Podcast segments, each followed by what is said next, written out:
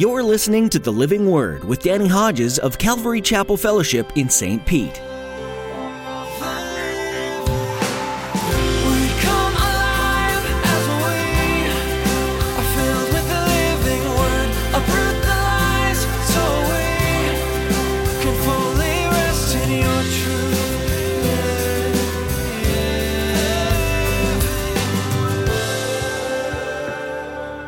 Examine yourselves to see if you're in the faith. Test yourselves. And one of the initial tests is whose side are you on? Who you standing with and who you standing for? Not only was it saving faith, listen to this. It was surprising faith. You're a betting person. And you're going to bet if somebody might respond in faith to the God of Israel, those people in Jericho, who might be the first one? You wouldn't put your money on the prostitute.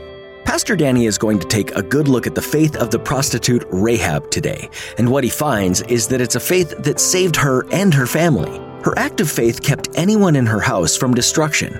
It's also a surprising faith.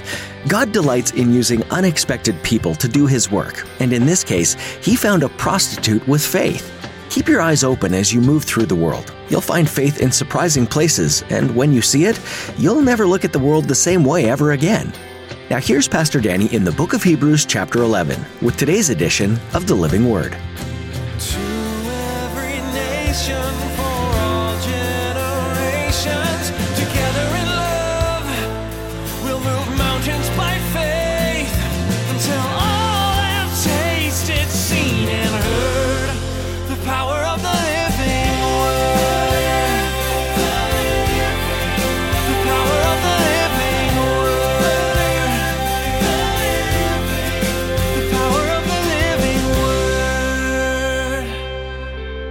Hebrews chapter 11 is where we are.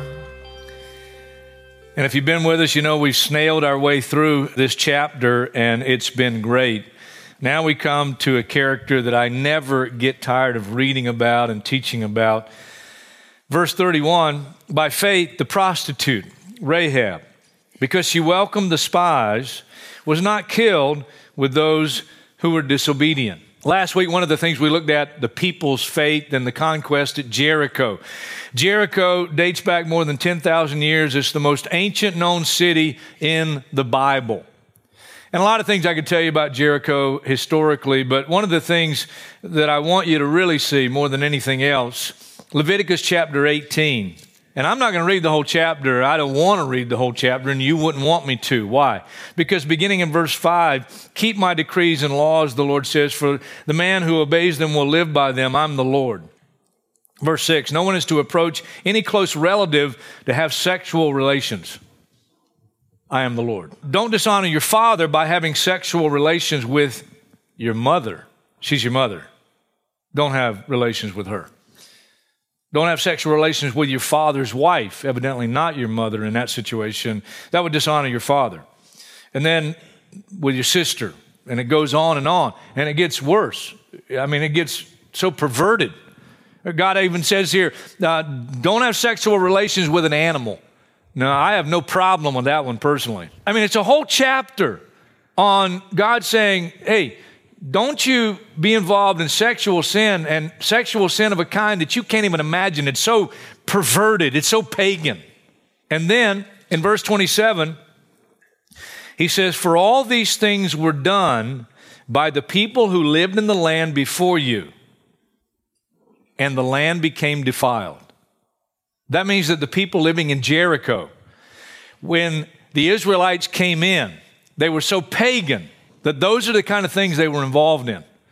That's why it's no surprise to find the record in the Bible of a particular prostitute named Rahab who lived in Jericho. Some uh, scholars have suggested that Rahab wasn't actually a prostitute. And I don't know how in the world you could even say that.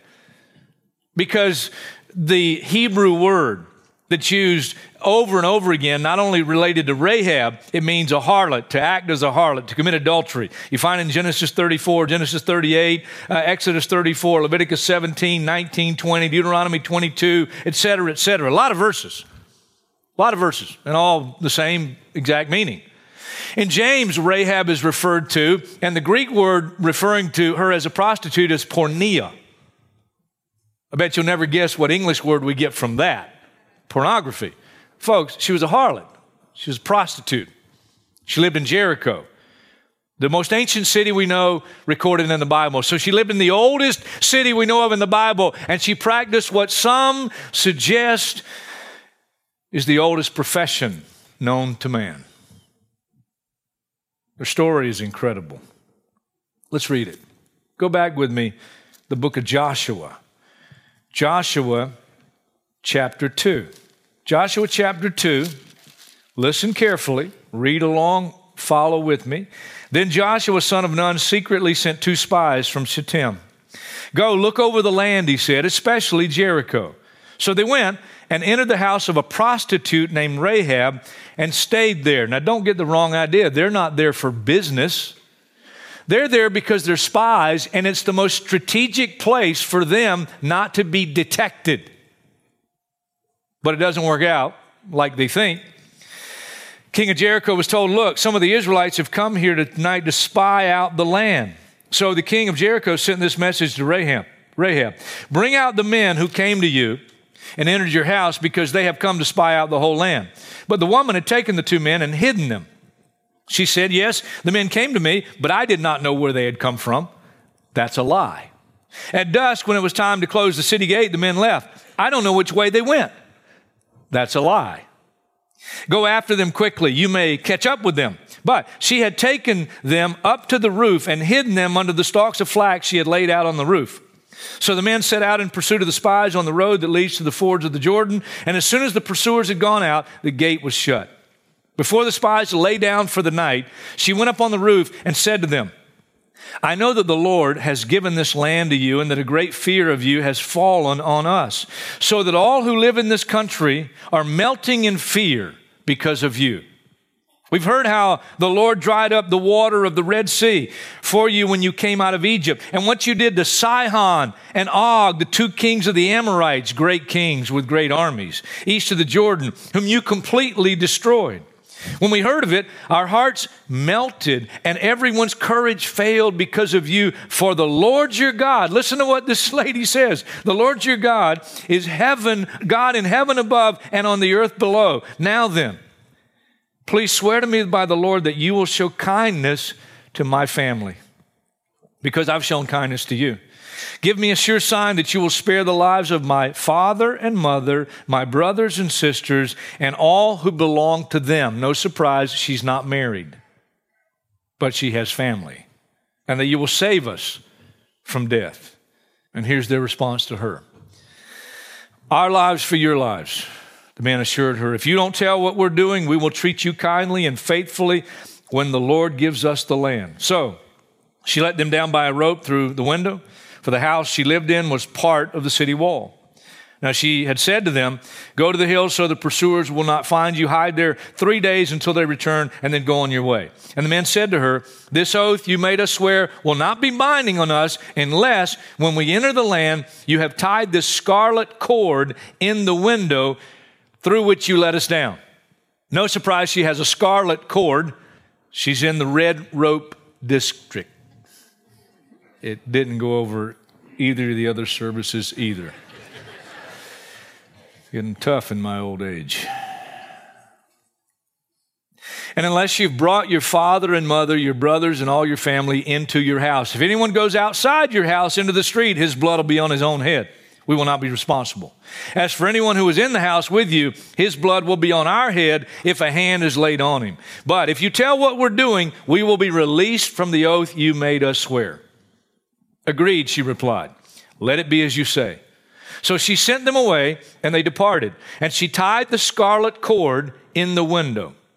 When they left, they went into the hills and stayed there three days until the pursuers had searched all along the road and returned without finding them. Then the two men started back. They went down out of the hills, forded the river, came to Joshua, son of Nun, and told him everything that had happened to them, including the story of Rahab.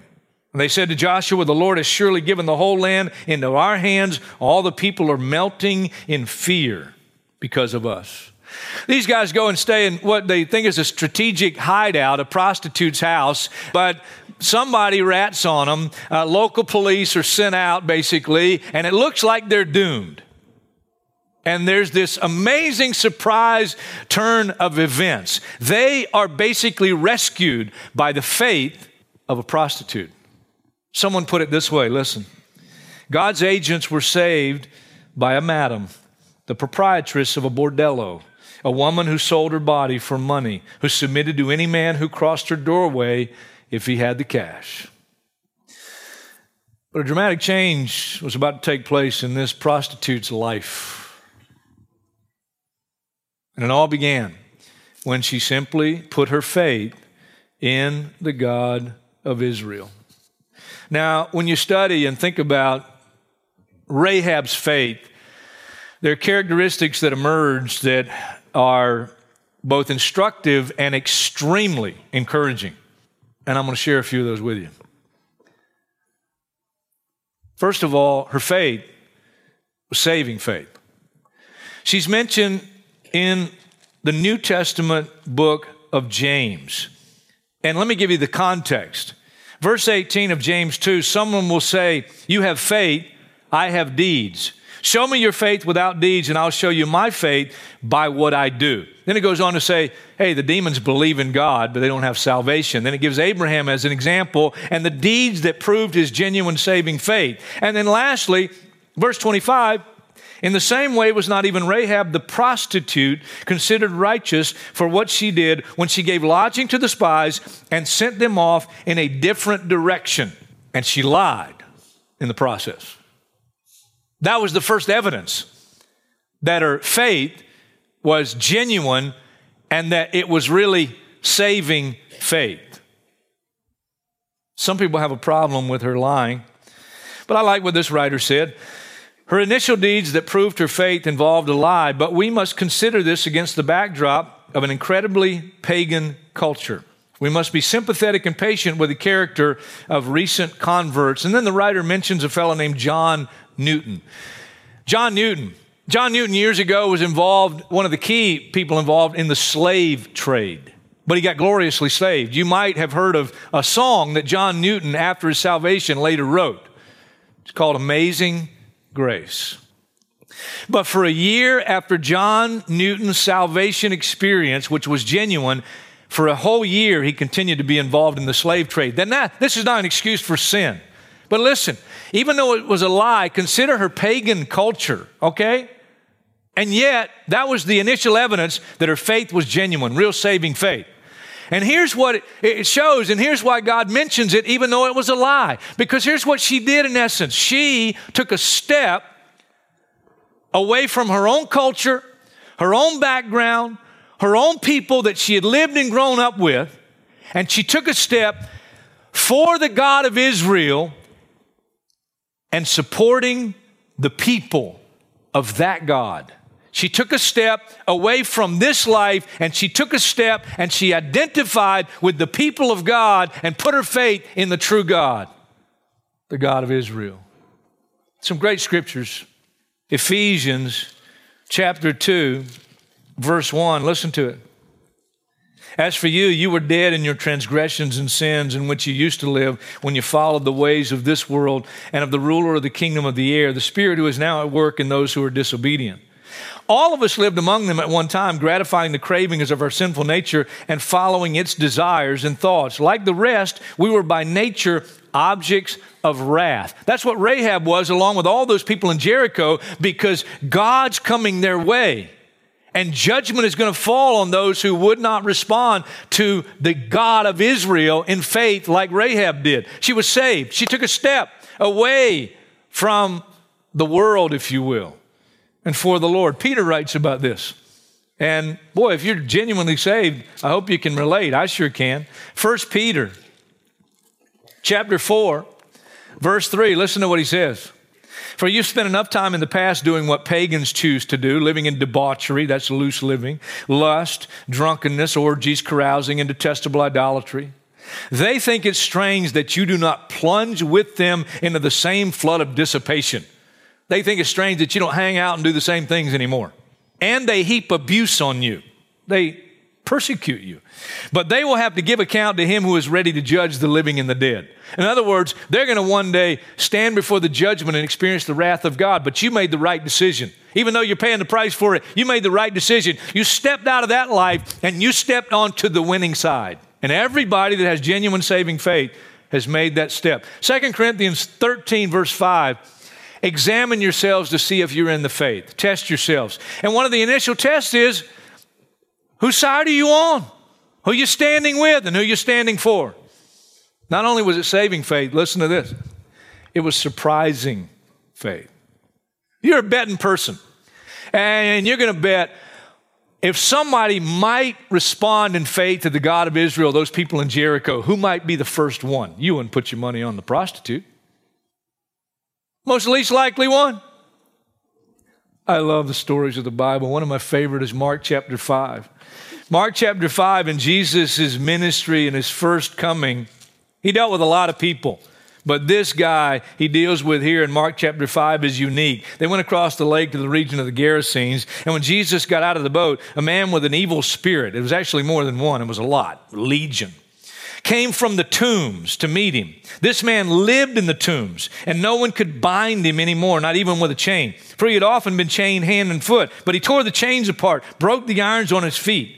No one was strong enough to subdue him. Night and day among the tombs and in the hills, he would cry out and cut himself with stones. You talk about a hopeless dude. There's a guy the world's given up on and glad that he's living in the tombs. They don't want him around them anymore. Hopeless situation. I love Matthew chapter 12, verse 20, a statement about Messiah. Here's what it says A bruised reed he will not break, and a smoldering wick he will not snuff out. A bruised reed is a reed that can no longer be made into a musical instrument, no longer be useful, and you just discard it and go get another one. But that's not what God does. He says, What man can't do with that bruised reed, I can. I can make it sing again. I can make it play music again.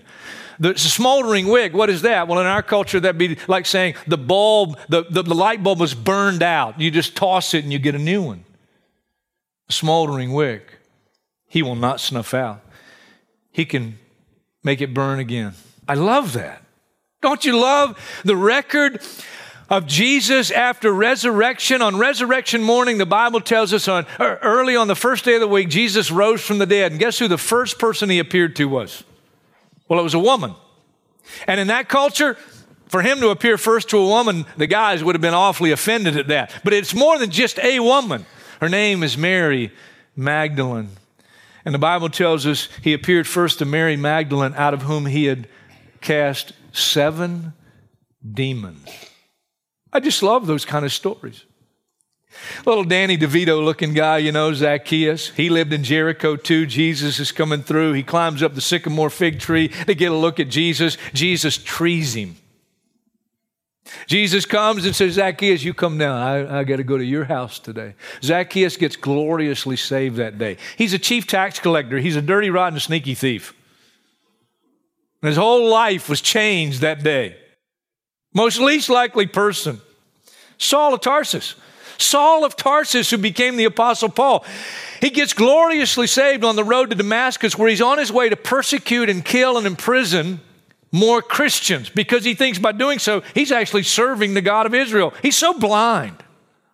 He gets saved, but when the people back in Jerusalem, the Christians back in Jerusalem, hear about Saul of Tarsus eh, getting saved, they don't believe it's genuine. They think he's using it as a ploy to infiltrate them where he could not before to persecute more.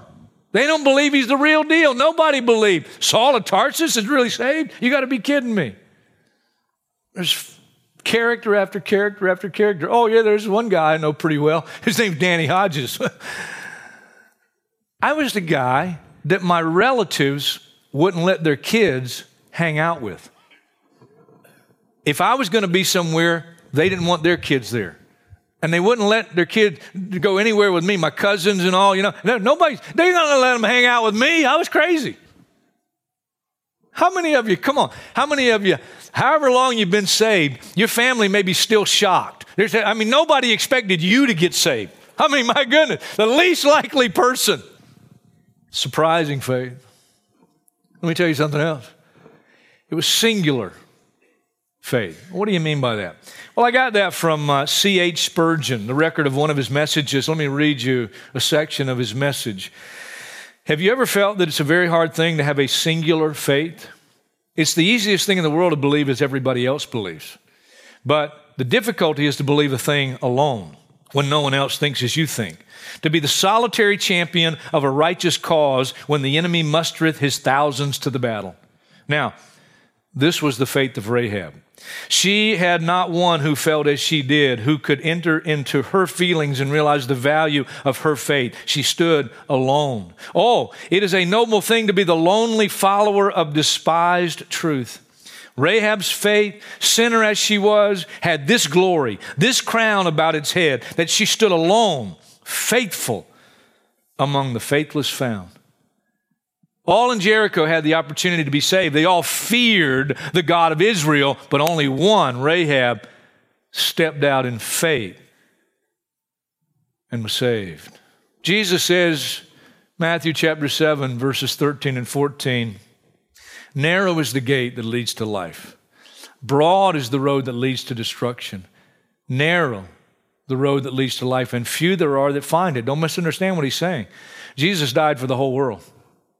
His blood is sufficient for God to love the world, and God is not willing that any should perish. God wants everybody to be saved. Unfortunately, the crowd is going the wrong way. And if you don't take a step away from the crowd, and it doesn't matter what your wife thinks, or your husband thinks, or your kid thinks, or your mom or dad, or your, your people you go to school with, or anybody, listen, if you don't be brave enough to take that step, you're going to head down the path of doom with the crowd. Don't do that. Take the step. Let me tell you one more. It was sanctifying faith. Sanctifying faith. Second Corinthians chapter 3, verse 17. Now, the Lord is the Spirit, and where the Spirit of the Lord is, there's freedom. And we who with unveiled faces all reflect the Lord's glory are being transformed into His likeness with ever increasing glory, which comes from the Lord who is the Spirit. Theological term for that is sanctification. And we're being sanctified until we see Jesus face to face. I can't wait uh, that the sanctification process is over. and I get a new body and a, a new everything. And I need it more than ever. You imagine? Rahab's fate set her on a whole new path in life. I mean, she, she couldn't even imagine what lay ahead. But as she became part of the people of God and the children of Israel, uh, her life as a prostitute now behind her. And she had a peace. She had a peace that was beyond understanding she had never had before. You know what else? She felt mysteriously and wonderfully clean. Clean. What an amazing thing after all the sins she'd been, been involved in. She would hear more about this God of Israel. She heard he's the God uh, of creation. He created the first man, the first woman, Adam and Eve. She'd hear about Abraham and Isaac and Jacob and their heritage of forefathers in faith. She'd celebrate Passover. And I no doubt she loved that and to, to hear that they were slaves in Egypt and by the blood of the Lamb they're delivered from the bondage of Egypt. And she knew about that bondage because she'd been in bondage for years. And she heard about God more and more, and she hung on every word and she soaked up truth like a sponge. And she, over time, became a different woman. She learned about purity. She learned about sexual purity. Her dress began to change. No more low blouses and short skirts.